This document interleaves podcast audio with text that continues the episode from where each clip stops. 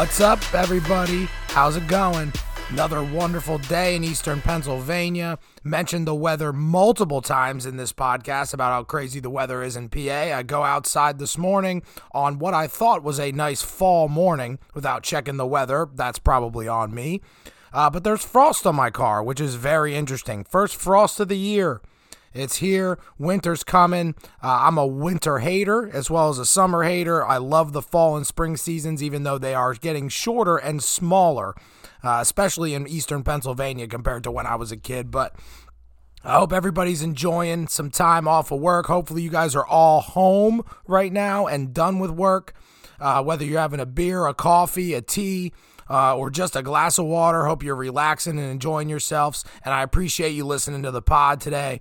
For all of you that do not know, I am Cole Haight. This is the All In Man Cave podcast, our midweek podcast to go over injuries, some updates, fantasy football, and I have a special segment for you guys this week.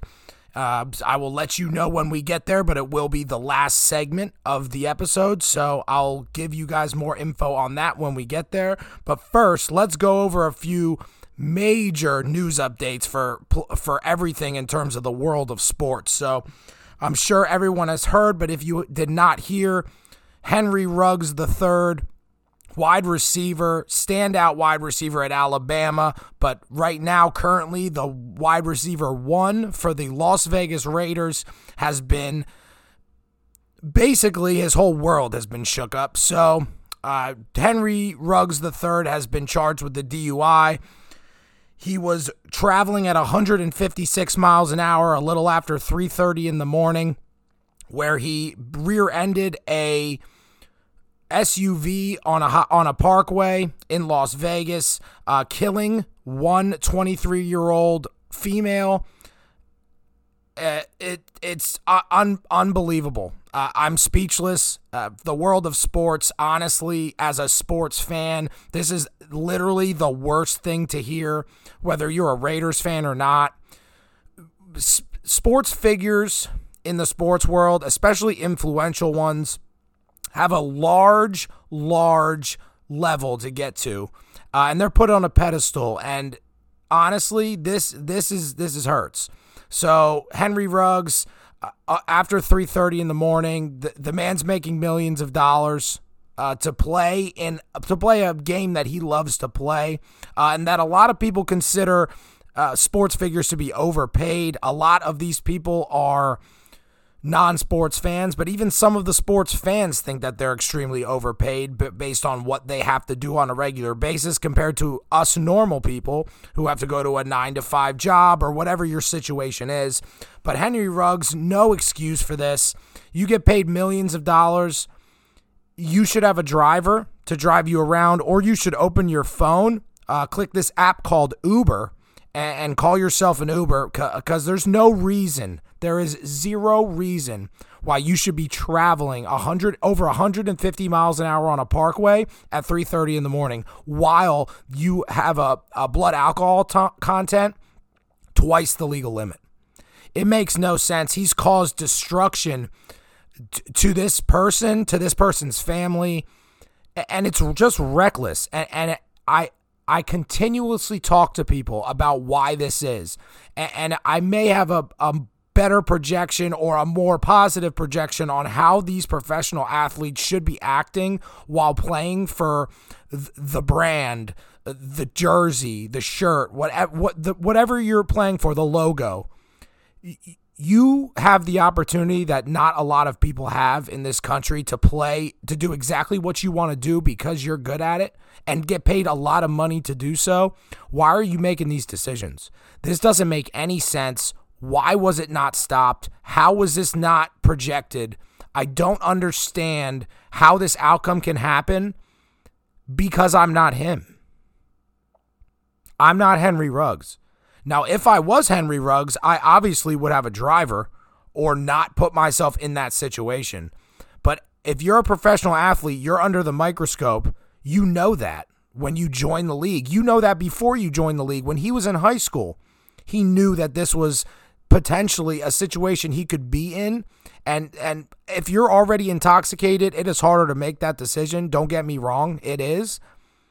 But if you're intoxicated, why are you driving yourself home when you're making millions of dollars? I get that. It seems very, I don't even know the right word to describe it. It seems like I'm making it minuscule. It is not minuscule.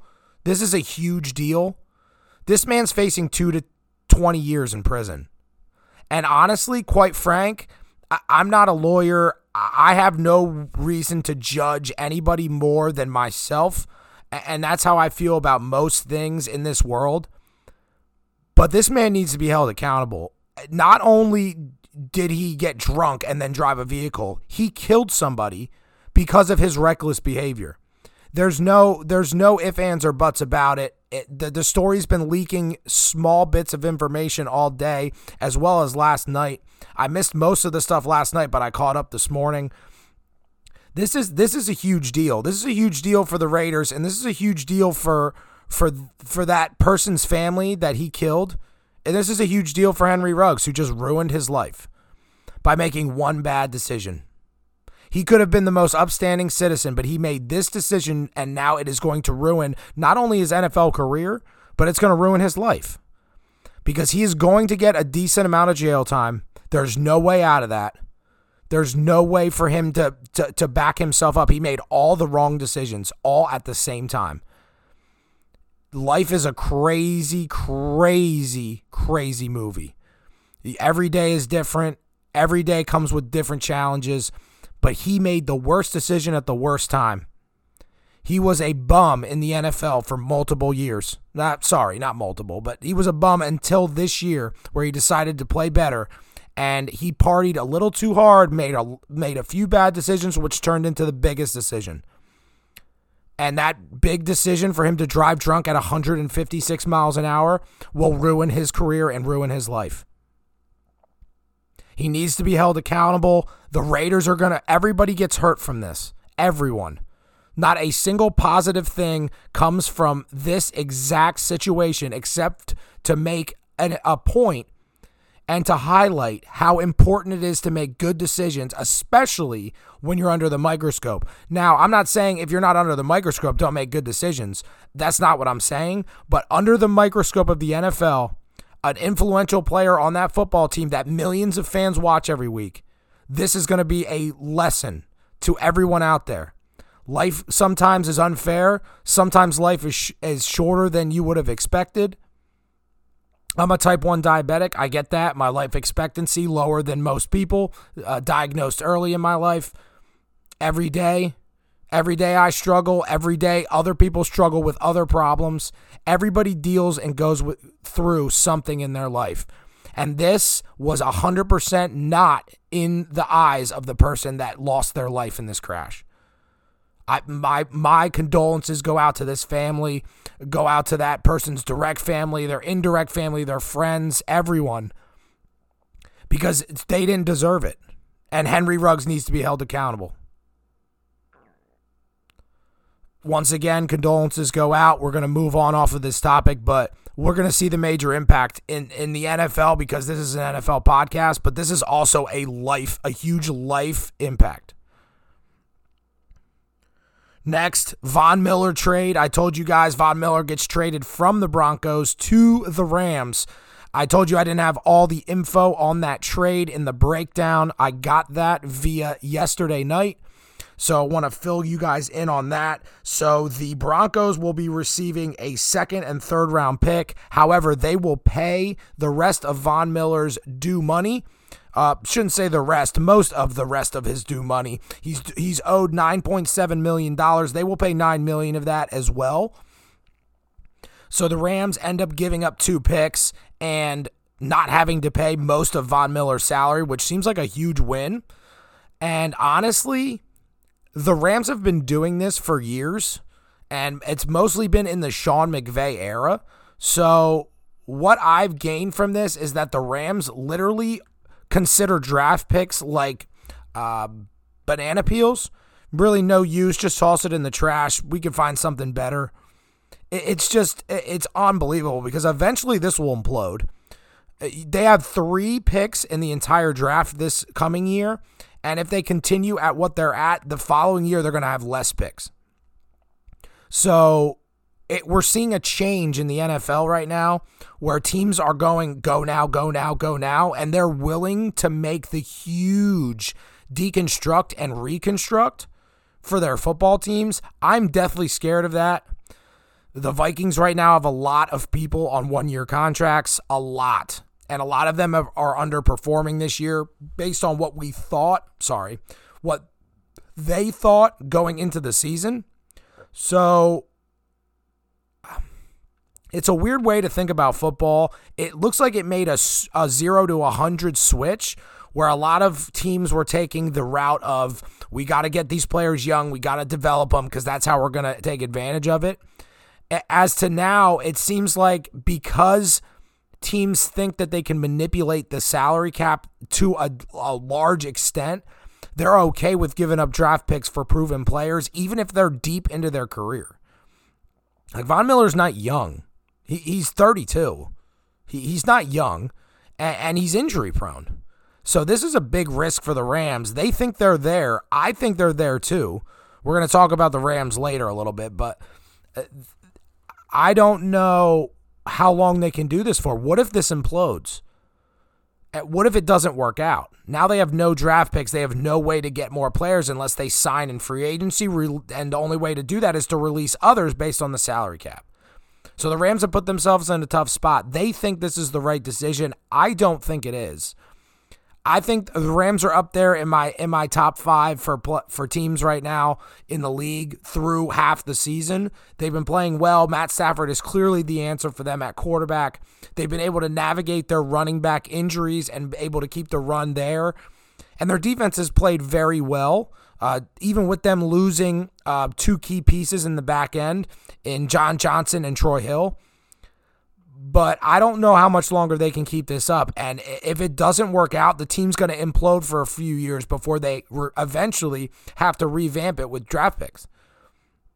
Or hit up there, because they're never going to hit on amazing free agents for the rest of the Rams' career in the NFL. Free agent hits are hard.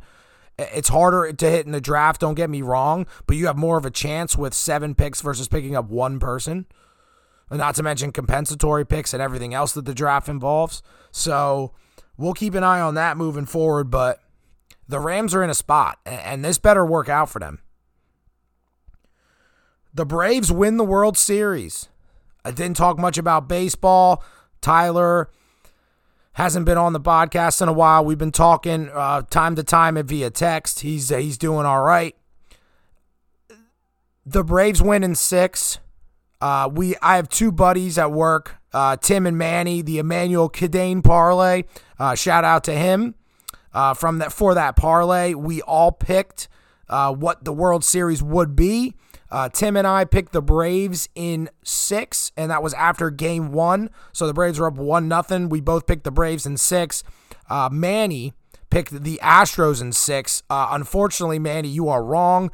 Tim and I did not get a chance to talk to you today about that, which we would have busted your balls for. But this is a shout out to Tim out there. To Tim, we were right on that. Braves look good in this game. I fell asleep. I watched a little bit of it, not only a few innings, maybe up until the 4th. But the Braves broke out after that. They made it a shellacking, and they won in Houston, which is something that everybody out there picking the game via the internet and via any type of recap MLB show was saying it was going to go to 7 games. Manny, I really hope that you're better at picking parlays this week via soccer or anything else on DraftKings that you're doing rather than picking the World Series, because you were off by a few games, my friend. But that's all the soapbox I'm going to go on that. I'm going to do a few episodes, hopefully have Tim on here as well as Tyler, and we're going to do some recap of the season, do some MLB stuff pretty soon just to recap the season, thoughts, everything going on there. So all the baseball fans out there, hold it. I'm getting something set up. We're going to have something set up soon, so hold it for that, but that will be coming. But congrats to the Braves. Congrats. They lost Ronald Acuna Jr. They picked up a few players to fill out their outfield. Their outfield carried them through the World Series.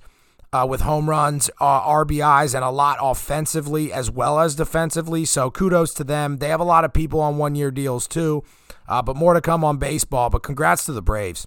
They haven't been back there in decades. So congrats to the Braves, and great job, great performance. Last on my list of news and updates, Aaron Rodgers, positive COVID test. That came out today. Aaron Rodgers is not vaccinated. He's going to miss until at least Saturday, and that's not this Saturday. That's next Saturday. So he's going to miss some time. He will not be available for the Chiefs game this week. Kansas City is struggling right now, and Kansas City will be playing a good Green Bay Packers team right now. However, they will not have their fearless leader, Aaron Rodgers, who went to a Halloween party as John Wick, probably where he contracted COVID since he didn't wear a mask. So, unfortunately, life is unfair. You have decisions. Your decisions have consequences. We just talked about Henry Ruggs. Life's unfair. You have free will to make your decisions. Your decisions, therefore, have good or bad consequences. This is not a good consequence for Aaron Rodgers. He tried to challenge it. There's no way you can challenge the NFL. I can't just walk into work and say all of a sudden I make $29 an hour or whatever that number is that's way inflated over what my current rate is. So you don't just do that. So Aaron, they're going to struggle. Jordan Love has not looked good in any game that I've seen or any tape that I've looked at via preseason, via training camp, or via minicamp. He hasn't looked good. He hasn't played yet this season. We'll see what kind of performance that is going against a struggling Chiefs team that barely came out and beat the New York Football Giants. So we'll see. That's going to be a big game. Obviously, as a Minnesota Vikings homer, I will be rooting for the Packers to lose, but let's see if Jordan Love can play. There might be some consequences, and there might be some weird hairy eyes shown in this game if Jordan Love comes out and roasts the Chiefs. We'll see. I don't expect much from him. I don't expect there to be a lot of hairy eye rolls. However, if he comes out and Aaron Rodgers comes out and gets frustrated with how much praise that Jordan Love gets if they win, this might be an issue, and it might be an issue to keep a look at moving forward. All right, that is the update, the news and notes, updates in the sports world. We're moving on to our normal two segments in their correct order. We're going to do injuries and then fantasy football. So let's take a look at a few injuries that I've noted that I've seen this week. So some of them you guys probably already knew about, but I just want to make sure everybody is aware, especially for fantasy football, and also if any of these players play for your teams and maybe the extent of their injuries. So first, we're going to start with Jameis Winston. He was carted off the field. I mentioned earlier on the recap podcast earlier this week that he was seen on crutches. He has a torn ACL and issues with his MCL as well, partially torn MCL. He's going to be out for the season. Very interesting for the Saints. They were linked to Phillip Rivers. They were linked to calling Drew Brees back. I don't know if they do either of those, but I also know that if they don't, they're going to have a huge problem. If they're expecting Taysom Hill to pick up where Jameis Winston left off, that's never going to happen. Taysom Hill is not a quarterback. He can fill in. Taysom Hill runs hard. He's a good gadget guy. But once you put him at starting quarterback, you lose the gadget ability. And that's something that they really count on. The Saints really count on that gadget ability. And it doesn't look like Ian Book's ready, their third string quarterback. So let's see what happens with that. But Jameis will be out the rest of the season. And who knows what happens with Jameis after this. Do they put Ian Book in and see how good he is? And if he's good, they let him go. I have no idea, but I think Taysom's safe as the gadget guy. I don't think he's going anywhere, but it's something to look at to see if Jameis has done enough as a quarterback on this football team to earn the starting spot after coming back from a torn ACL and problems with his MCL.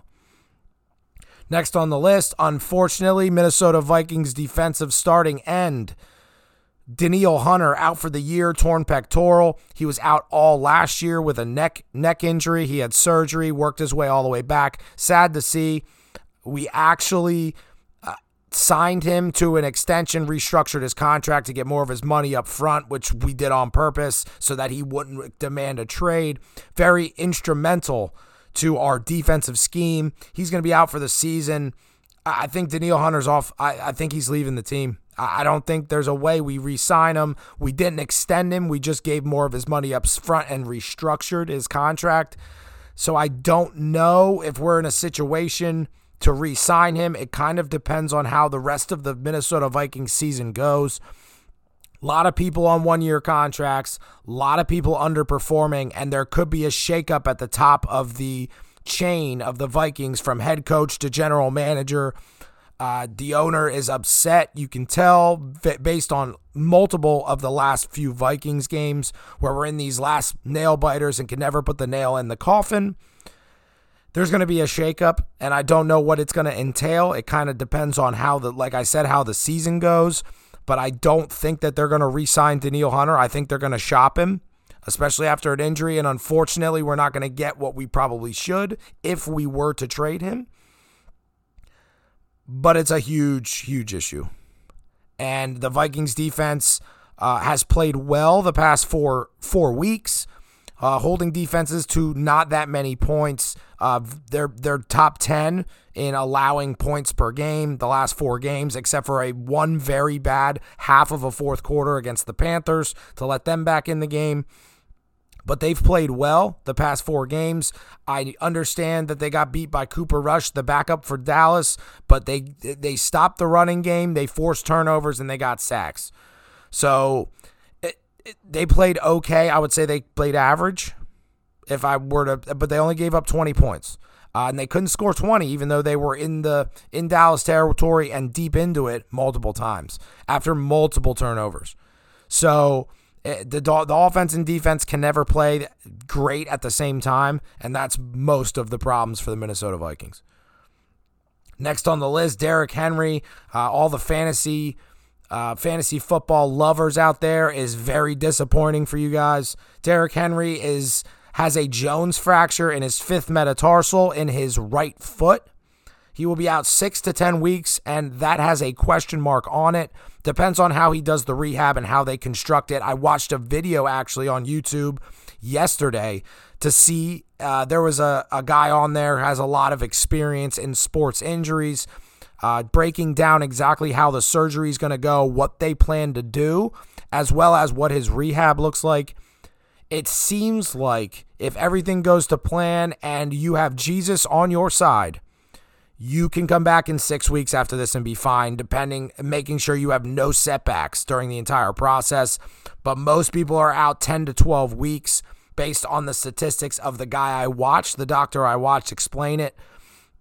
If you look at your littlest toe, no visual. Obviously, this is not a video podcast on YouTube, but try and work with me here a little bit.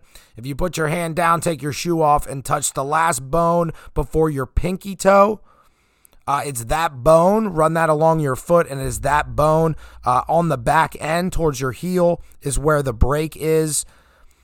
It depends on his rehab. Now, it's the NFL. They have the best of the best in terms of doctors, rehab, and everything else. So expect him to miss the rest of the season. I don't see a reason why they would bring him or rush him back, especially with an issue with his foot, and he is a running back who gets more than 35 carries a game in the NFL, which is unheard of. But he's been doing it since high school. Look up Derrick Henry's stats in high school and college. He's been doing it forever. So he's going to be out 6 to 10 weeks.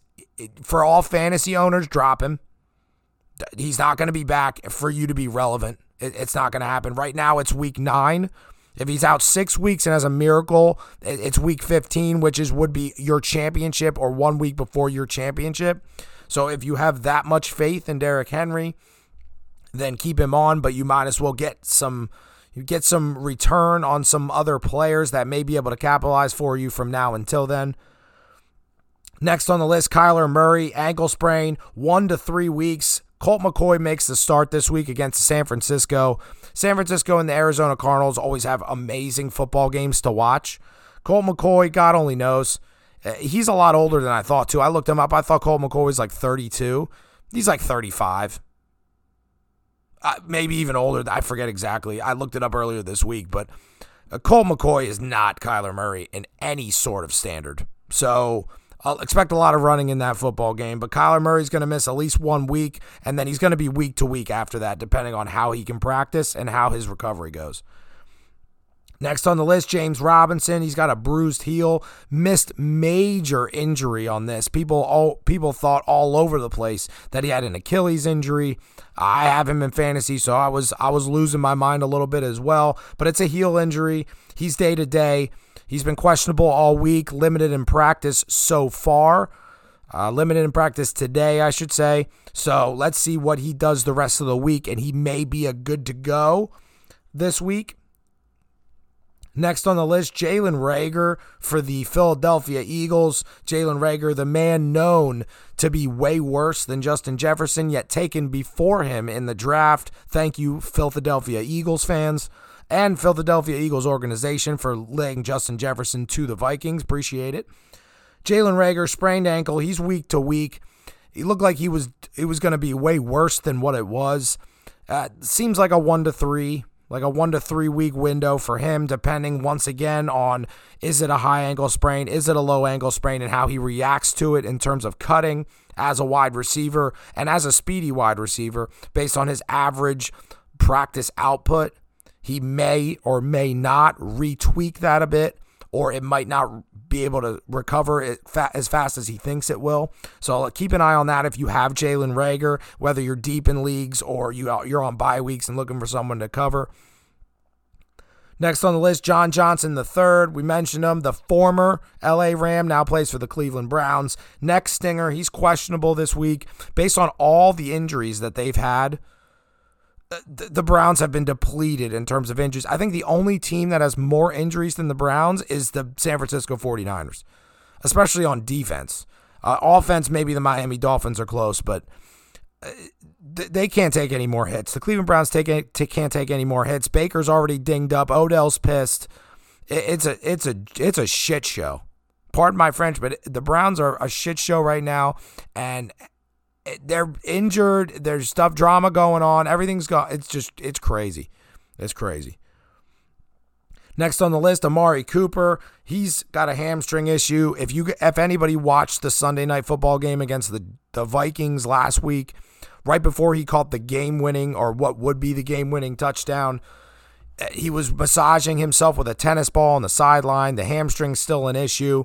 He's had a few issues dinged up, most of them lower leg issues for most of this year, yet he's been able to perform, so I don't see it being a huge issue moving forward, especially if you own him in fantasy or for any Cowboys fans out there.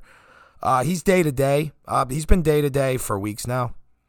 If you haven't realized it or haven't noticed, just an update. He's been day-to-day, so not a concern until it's an actual concern, so no news is good news is what I'm operating under. Last on the list, Rob Gronkowski, 5 plays after coming back from rib and lung issues. He gets back spasms and then exits the game for the Tampa Bay Buccaneers. He's questionable this week. If you're surprised that Rob Gronkowski is dinged up, I don't know what to tell you. He's always been dinged up. He's had the back issues, the elbow issues, the sometimes lower leg issues. Then he gets rib and lung issues. So everything's been dinged up in his career.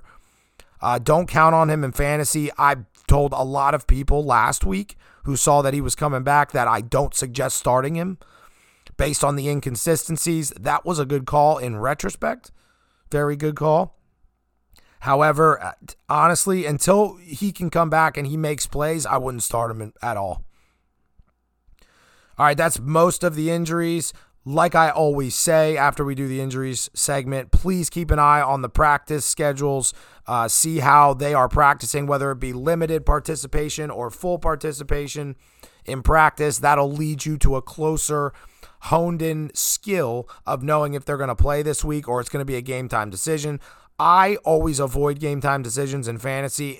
I'm not planning on starting someone who's going to be a healthy scratch or an unhealthy scratch right before the game. So if it's a game time decision, they're sitting on the bench. I'm not taking the chance. I've been burned a few, but most of the times I make the right decision. So we move on to the likes and dislikes segment for fantasy.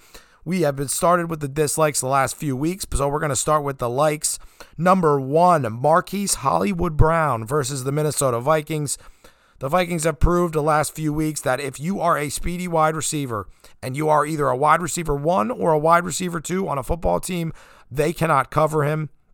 Patrick Peterson, still on IR, will not return until at least week 11. So he's going to be out once again. It didn't look like our corners were sharp. They did enough that I looked at for them to be decent, but not enough to stop Hollywood Brown. Lamar Jackson's going to be running. They're going to be biting on it all week. I don't expect the Vikings to come out with a win, but we can talk about that later. So Marquise Brown is a solid start this week against the Minnesota Vikings. Next on the list, Stephon Diggs versus the Jacksonville Jaguars. I have never owned Stephon Diggs in fantasy, but this year he would frustrate the hell out of me. He seems to not get the amount of targets that he's used to getting in former years, yet he's been scoring a touchdown and only having 4 or 5 catches every week. So 4 for 40 and a TD is okay, not amazing, but you get 14 points out of him. But if he doesn't catch that touchdown, it's an issue because he's not getting that many targets and he's not getting that many receptions. This week against Jacksonville, I see him having a huge game, breakout game for him. He hasn't had a lot of yards in any game this season, so I think this is his breakout game. The Jacksonville Jaguars defense is a joke, and Urban Meyer himself is a joke. So I think Josh Allen comes out, and they have a huge first half, most of it to Stephon Diggs. Next on the list, Mike Pittman Jr. versus the New York Jets on Thursday Night Football. Listen, the Jets' defense played okay last week, not amazing. They played well against the run versus the pass. So I think Mike Pittman, he's been playing extremely well with a lot of injuries to that wide receiver core in Indianapolis. I think he has a great game against the Jets this week. Mike White is going to be starting again with Zach Wilson still dinged up with that knee issue. So I think that the Jets defense plays well, but I think Mike Pittman Jr. plays well enough for you to get into your starting lineup. So I definitely give him a start, especially with T.Y. Hilton still a little bit dinged up and not at 100%, and Paris Campbell nowhere to be found. Next on the list, Alvin Kamara versus the Atlanta Falcons. Now, the Falcons' defense has been a lot better than people expected the last few weeks. The NFC South divisional games usually get pretty serious, and they're usually close games. So they're not going to have a lot at quarterback. I think that they're going to rely heavily on Alvin Kamara via touches, which will then relate via points. They're going to rely on him heavily in the pass game and heavily in the run game. Taysom Hill's not going to be back there throwing 70-yard passes to his wide receivers. And I don't think that they go out of everybody's eyesight and start Ian Book. So I think there's no choice. Based on his target share this week expected, I think there's no way that Alvin Kamara doesn't have a great game this week. Next on the list, Devontae Adams versus Kansas City. I love this because I wrote this down before we found out about Aaron Rodgers and COVID. However, anybody who plays in the spot of Aaron Rodgers has a weird ability to throw the ball more than 20 times to Devontae Adams. I'm imagining he can catch at least half of those. So if that's the case and you're in a PPR league, I would 100% start him against a very bad Kansas City defense that has been playing better in recent weeks, however. Next on the list, Jerry Jeudy versus the Dallas Cowboys. Listen, Trayvon Diggs dinged up at the end of the Vikings game. Seemed like he's got a hamstring issue or a lower leg issue that's been unspecific. So far, to me anyway, but Jerry Jeudy looked pretty good in his return game off of IR last week against the Washington football team. I think the Cowboys secondary is a bit overrated. Most of the positivity from their defense has been the front seven. Their secondary, not very good. So I think Jerry Jeudy has a game. Teddy Bridgewater and Jerry Jeudy have a great connection so far, especially in the games that they've played in together. So I think Jerry Jeudy has a breakout game. I love it. I love it, and I think he's got a. I think he has the potential to score 30 to 35 with 2 touchdowns in this football game. Last on my list, Bryan Edwards versus the New York Giants. We talked about Henry Ruggs. He should have been in jail yesterday, so he's definitely not going to be in this football game. That leaves Hunter Renfrow and Bryan Edwards to Derek Carr against the stinky football Giants. So I think Bryan Edwards has the breakout game here. Hunter Renfrow, don't get me wrong, also a good start. But I think Derek Carr takes advantage. The Raiders win big in this football game. They're going to be motivated, or it could go the other way. But either way, there's no way there's a chance that the Giants blow them out. Therefore, I think Bryan Edwards has, or at least absorbs, most of the targets that Henry Ruggs would have received if he played in this game. Those are the likes. Let's move over to the flip side with the dislikes. Keenan Allen versus the Philadelphia Eagles. The Eagles defense decides to show up randomly. And in this game where the Chargers have struggled the last few weeks, struggled last week. They had a bye and then struggled the week before the bye. I think Philadelphia's defense shows up. Now, don't get me wrong. I think the Chargers win this game. But I think it's a lower scoring game than people think with the Eagles defense showing up. And most of the day, probably going to see most of Darius Slay, that being Keenan Allen. So I don't see a huge game from him. Now, don't get me wrong. These are dislikes in fantasy, but these aren't dislikes in sitting most of the time. And I'll let you guys know whether that is. If you have Keenan Allen and you want to start somebody terrible over him, I wouldn't do that. I just don't expect him to have a huge game. But I think it's a little bit more average to below average for Keenan Allen. Next on the list, Dalvin Cook versus the Baltimore Ravens. Cook hasn't looked really great all year, hasn't really had that breakout game. It seems like every time they get into a bind in the Minnesota offense, they go to the screen game with him, and last week it was very unsuccessful. I see them going away from that this week, and I think it's a lot lower of a scoring game than people think. Not to mention, there's a very good potential of the Vikings getting blown out against the Ravens. So I don't think Dalvin Cook's a good start. Now, don't get me wrong. If you own him, I would start him. But I don't expect much and don't expect above average. Whatever his projected points are is his cap. Not he's projected to get 16 and he ends up with 34. I don't see that as a possibility. Therefore, I think he's going to underperform based on the market. Next on the list, CeeDee Lamb versus the Denver Broncos. The Broncos defense, and especially their secondary, is very good. And I think Patrick Surtain has enough to stop or slow down CeeDee Lamb. And with Amari Cooper dinged up, that has the ability to maybe double CeeDee and maybe single cover Amari. Therefore, their offense will struggle. We'll see if Dak plays or not. If Dak starts, I would... That might skew my opinion on whether or not to start CeeDee Lamb. The Vikings defense played very piss-poor defense with a lot of cushion. They did a lot of short routes with the Vikings out of position. I don't see that as a problem for the Denver Broncos. Therefore, I think CeeDee Lamb gets pretty wrapped up in this game, and he has a lower-than-average performance.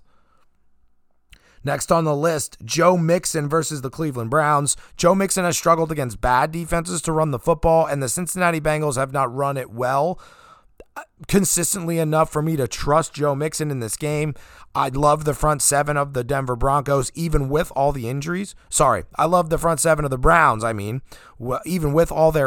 they're still stopping the run at a decent clip.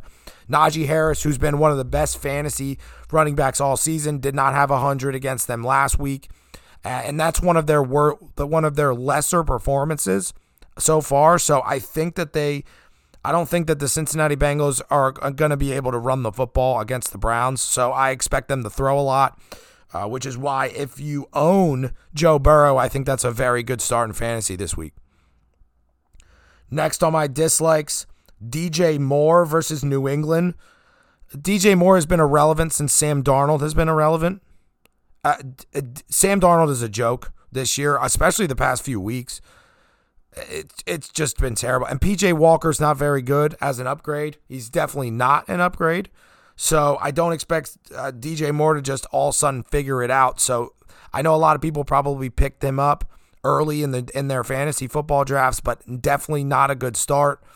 once again, this is another one of those players where, like, if you don't have anyone else, it's worth giving him a start. Just don't expect him to get you a massive amount of points, whereas it's going to be average to below average. And the last on the list, the tandem, Zeke and Tony Pollard versus Denver.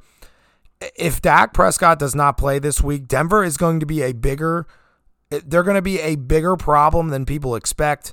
Even with Von Miller making his exit, he didn't play last week either. The Denver defense is very underrated. With as good as their performers are, they still have big threat players and great wide receivers on the offensive side of the football, and their offensive line is not terrible. So Teddy's going to be able to find them, I think. I think this game's a lot closer than people think. But I don't see Zeke and Tony Pollard able to run on the Denver defense if they can't even run on the Vikings defense. All right, guys, I told you I was going to give you the special segment. I'm sure that you've heard of many podcasts that have come out with tiers, that have come out with levels, that have come out with power ratings and projections. Well, I'm going to give you Cole's Clicks, the name of the segment. Click, obviously not click of the computer, but click of the group of people. I've grouped these teams, basically since we're halfway through the season, I've grouped these teams into 5 uniquely named groups. Give you a little bit of background on a few of them within each group. But we're going to start from the bottom of the groups, the worst, I guess I should say, and get to the best. So the first group of Cole's Clicks is the sunken ships. That's the Houston Texans, the Jaguars, the Washington football team, the Lions, the Dolphins, the Giants, and the Jets. I've gotten a lot of pushback in the last few days about the Jets. Listen, every blind squirrel finds a nut every once in a while. My family has told me that since I was a kid. I'm pretty sure I said that on a former podcast that I've already released to you guys, so you probably heard me say it already. That don't expect because a random quarterback that got his first start in a primetime game won it is just going to propel the Jets into amazingness. It's not going to happen. The Giants are a joke, offensively and defensively. The Dolphins, once again, I've talked about in. At exhaustion, I've talked about how bad the Dolphins are in terms of their projections before the season started. The Lions have still not won a football game. The Washington football team's defense stinks. Their offense stinks. And they have all this stuff going on background with the general manager and the organization with sketchy emails and linked to the John Gruden stuff. And it's just a joke. The Jaguars, Urban Meyer's a joke. He can't coach. It doesn't even look like he wants to be there. You look at Urban Meyer, like turn on NFL Red Zone during the Sunday football slate, the 1 o'clock games, if they're playing then, and just look at his face on the sideline. He looks like he doesn't even want to be there. And the Texans, the funniest thing about the Texans is they went out before the season started and signed all these weird players, these weird free agents to 1-year deals, and now they're trading them all for other picks. Deshaun Watson didn't move at the trade deadline, and they say via the NFL media that they're going to open back up trade talks in the offseason. How? We still don't know about his court cases. If anything, they should have traded him already because now if he gets in more trouble than they expect, all of his trade value's gone. The Texans have made no good decisions. They have no good players that I can name right now that I would want on my team right now and fantasy football-wise, especially their quarterback and their defense, which is terrible. So that's the sunken ships. Next click up, I should say, is the close but no cigars. These are teams that they're not even average and for a lot of different reasons. So on this list, the close but no cigars, we've got the 49ers, the Eagles, the Panthers, the Bears, the Falcons, the Broncos, and the Colts. The Broncos can't figure it out offensively, and I don't think that they're good enough now. They may be able to jump a tier or jump a click, I guess I should say, into the next the above list that we'll get to in a minute. But the Colts, Carson Wentz, I don't trust them. They're missing a lot of players. The players that they do have been dinged up. And a lot of their playmakers that they need to go over the top are hurt. So they've inconsistently run the football. Carson Wentz has been inconsistent. They've won a few games, but they're just not there yet. The Falcons, Calvin Ridley leaves. Matt Ryan decides when he wants to show up with a flip of a coin before the beginning of the football game to see if he's going to have a good game or not. And they're not utilizing Kyle Pitts as much as they should for that offense to work. And the defense still struggles. The Bears, Justin Fields, his projected development is a lot slower than people expected. And their defense hasn't played well either, with Khalil Mack being dinged up for a decent amount of time so far. The Panthers, we already talked about Sam Darnold. Sam Darnold is dragging that team down, and without Christian McCaffrey, Chuba Hubbard can only do so much, and he hasn't been able to save that team the way Christian McCaffrey probably could if he still was healthy. The Eagles and the 49ers both have the same issues. They've been dinged up, bad quarterback play, and honestly, injuries, and mostly for the 49ers. Their defense was supposed to be very good this season. They got dinged up. They expected to have Trey Lance a part of this team. He got dinged up a few weeks ago and has stayed out. And Jimmy G hasn't really played well except for last week against the Bears. So those teams are in my close but no cigars list. Next, click up. We got the average Joes. We got the Seahawks, the Patriots, the Vikings, the Steelers, the Titans, the Raiders, and the Browns. The Browns dinged up, but their defensive front seven and their ability to run the football keeps them in this tier and not in the lower one. The Raiders with Henry Ruggs, I just don't trust. I think they're outplaying what their worth is.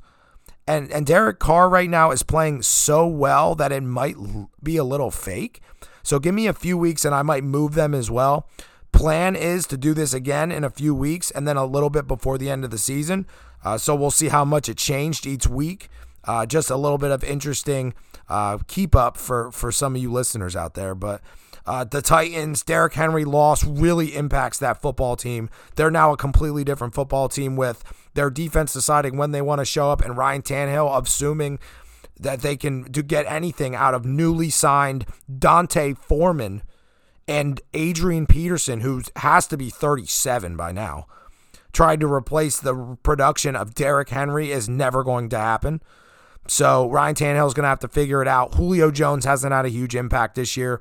I don't see that happening. That's why they're in the average Joes. The Steelers, offensively, they've been struggling. Defensively, they've been staying in football games. But I don't trust Big Ben. So I just don't like their offense. They're not getting production out of playmakers that they signed and paid to be playmakers. On that football team, Claypool looks almost non-existent week to week.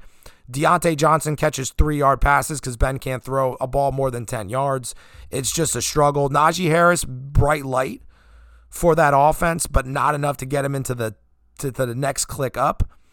The Vikings, everyone's going to think that it's because I'm a Vikings homer. That's why they're not in the last tier. Listen, the Vikings defense has played okay this season. Their offense has shown that they're capable.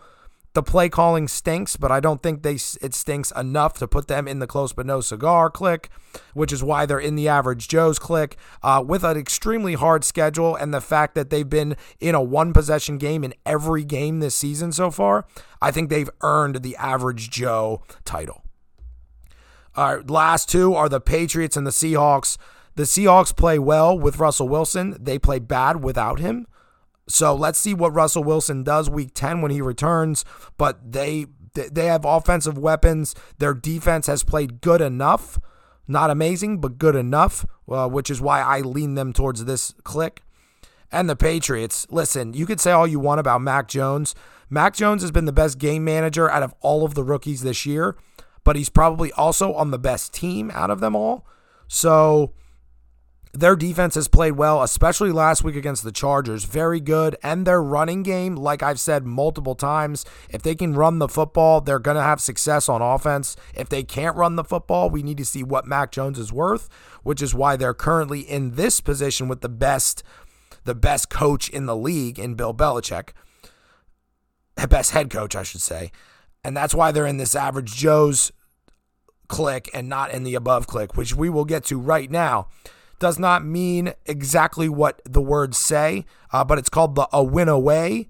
They are one win away click.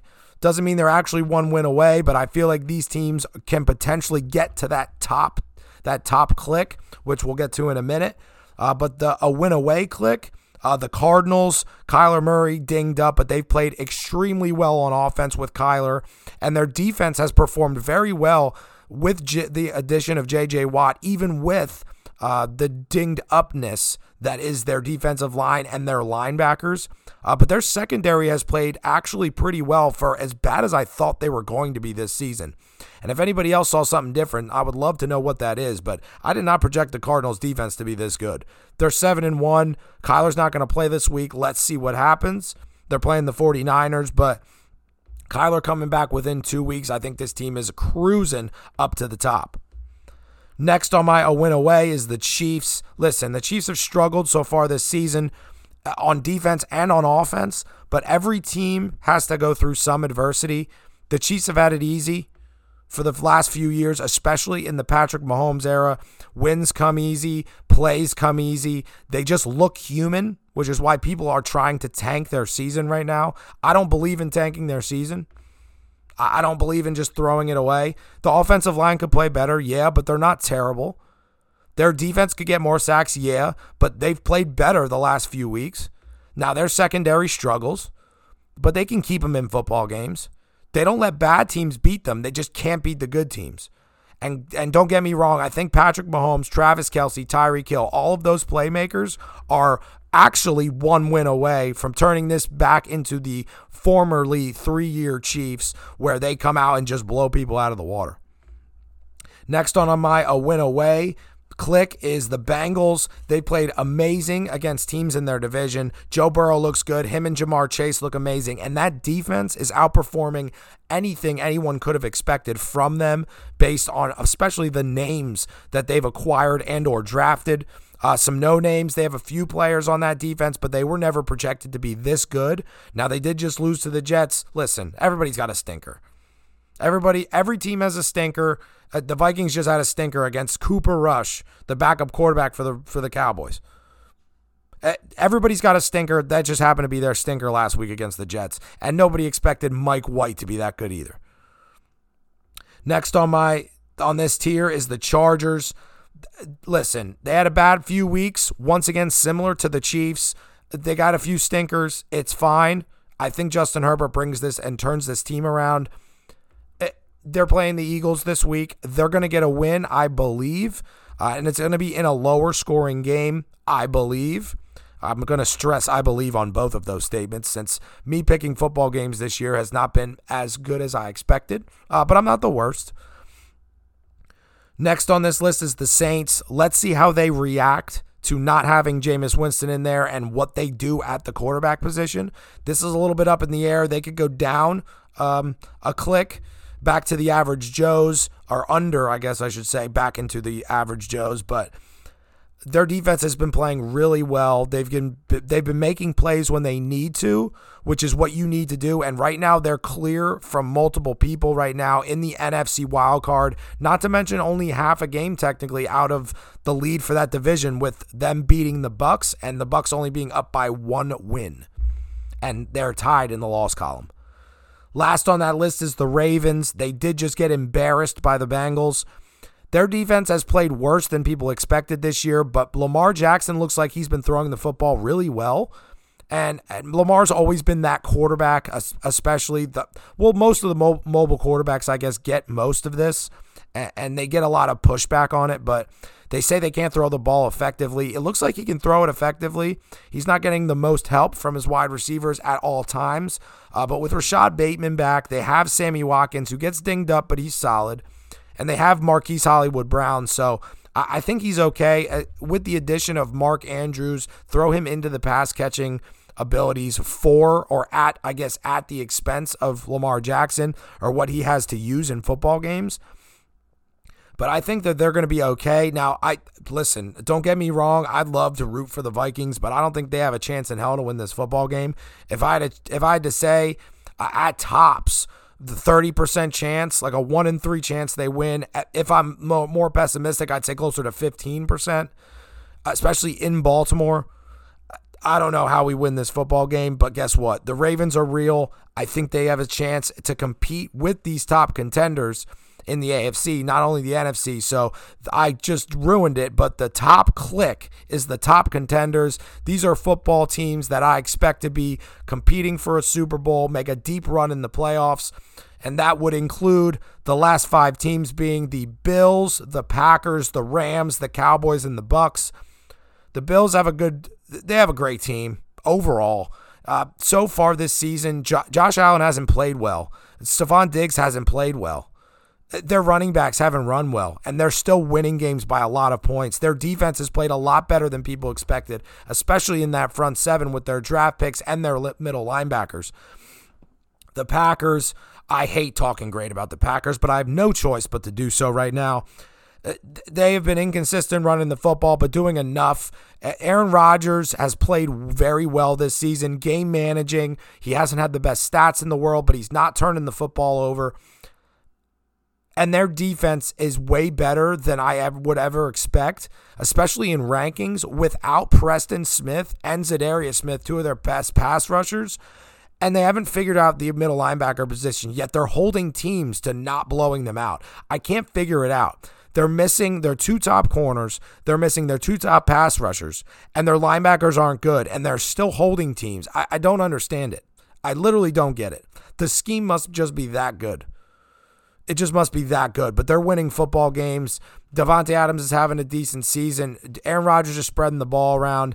Whether it be A.J. Dillon this week and then Aaron Jones the following week, they're both figuring it out. There's a good flow going on. I like the way the team's playing right now. I don't like that they're winning, but I got to get over that because I'm trying to be as less biased as possible, to be quite honest with you. But moving on to the Rams, just getting Von Miller. The defense looks great. Matt Stafford looks great. Cooper Kupp's is about to break records for receiving yards. Most receiving yards since Megatron. He has the potential to have 2,000 receiving yards this season. I hope you guys realize this. If you have Cooper Kupp in fantasy, you are loving this. Absolutely loving this. Matt Stafford looks great. Matt Stafford looks like the answer the Rams needed, and Von Miller looks like the extra help Aaron Donald needs to get more pressure on the quarterback. So the Rams are about to be a force to be reckoned with moving forward. Next in my top contenders is the Dallas Cowboys. I can't say enough about these teams and the top contenders. Their defenses are outperforming what was expected, and that's the biggest difference. Dak Prescott has looked good this season. He's a little dinged up now, but their defense is playing well. Micah Parsons is playing well. Their back end on defense, their corners and their safeties are playing better than expected.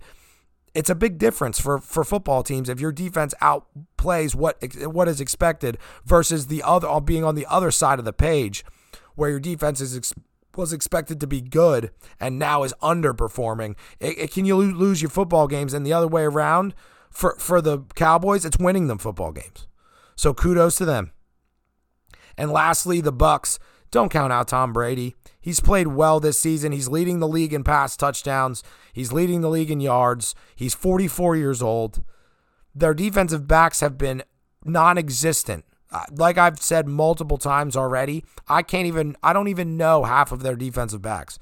More than half of them. I don't know their names. I don't know where they went to college. And I watch this sport every day for multiple hours a day. I have no idea who these kids are. Not a clue. Yet they're still able to win football games. I don't know. They just had a bad loss against New Orleans. They never play well against New Orleans, so I'm not expecting that to be a huge issue. But let's see how the Bucs do moving forward. They have a decently easy schedule. It's not too easy, but it's not too hard. They're definitely in the middle of the pack in terms of strength of schedule moving forward in the NFL for the rest of the season, but we're halfway through the season. Those are my top contenders. That was Cole's Clicks. We're going to do that again. Relatively soon, maybe in a few weeks, just to see the differences. But those are the clicks. Let me know anywhere on Facebook, in a review on Apple Podcasts and a review on Google Podcasts, anywhere what you agree with, what you disagree with. For all those people that listen to my podcast and see me on a daily and or every once in a while, let me know so I can see how you guys feel versus how I feel. But that is going to end the midweek podcast for the All In Man Cave podcast. Remember, always let somebody know. whether it be a friend, a family member, anybody who would like the podcast. I appreciate you all out there listening. It's the only reason why I do it, trying to grow the podcast as big as I possibly can. And I will accept and need all feedback necessary for me to do what you guys want me to do. Any questions you have that you want me to answer on the podcast, your favorite football team, just shoot me a comment. Just leave them on Apple Podcasts or Google Podcasts, or find me on Facebook. And my name is, once again, Cole Haight, C-O-L-E-H-A-Y, D as in dog, T as in Tom. We will be back on Friday for our preview of Week 9 for the spread, games against the spread, and the over-unders for the games this week. Any updates that happen that I gave you for injuries and or fantasy football, any major changes to any of those things that happen, I will let you guys know in an update on that podcast. Thank you once again to all the listeners out there, whether you be first-time listeners, you've listened to a few episodes, or you've listened to every episode since I've went live back in August. It's been a good few months. I love talking to you guys about football. Awesome to be able to communicate with you guys and tell you how I feel about it. Because if you hear different opinions about things, it opens up and widens your view on topics. And I think even if you disagree with me, and even if I disagree with anything that you guys were to tell me, it's just another widened view, something else to think about, and it makes us all smarter, makes us all more knowledgeable in this game we call life. So thank you once again. Appreciate it. I will talk to you guys on Friday. Have a wonderful rest of the day. Later.